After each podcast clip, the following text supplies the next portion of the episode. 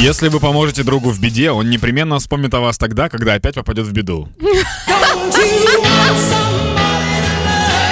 Я дуже довго старалася і, здається, нарешті е, заробила репутацію людини, в якої завжди прикольні стікери в телеграмі.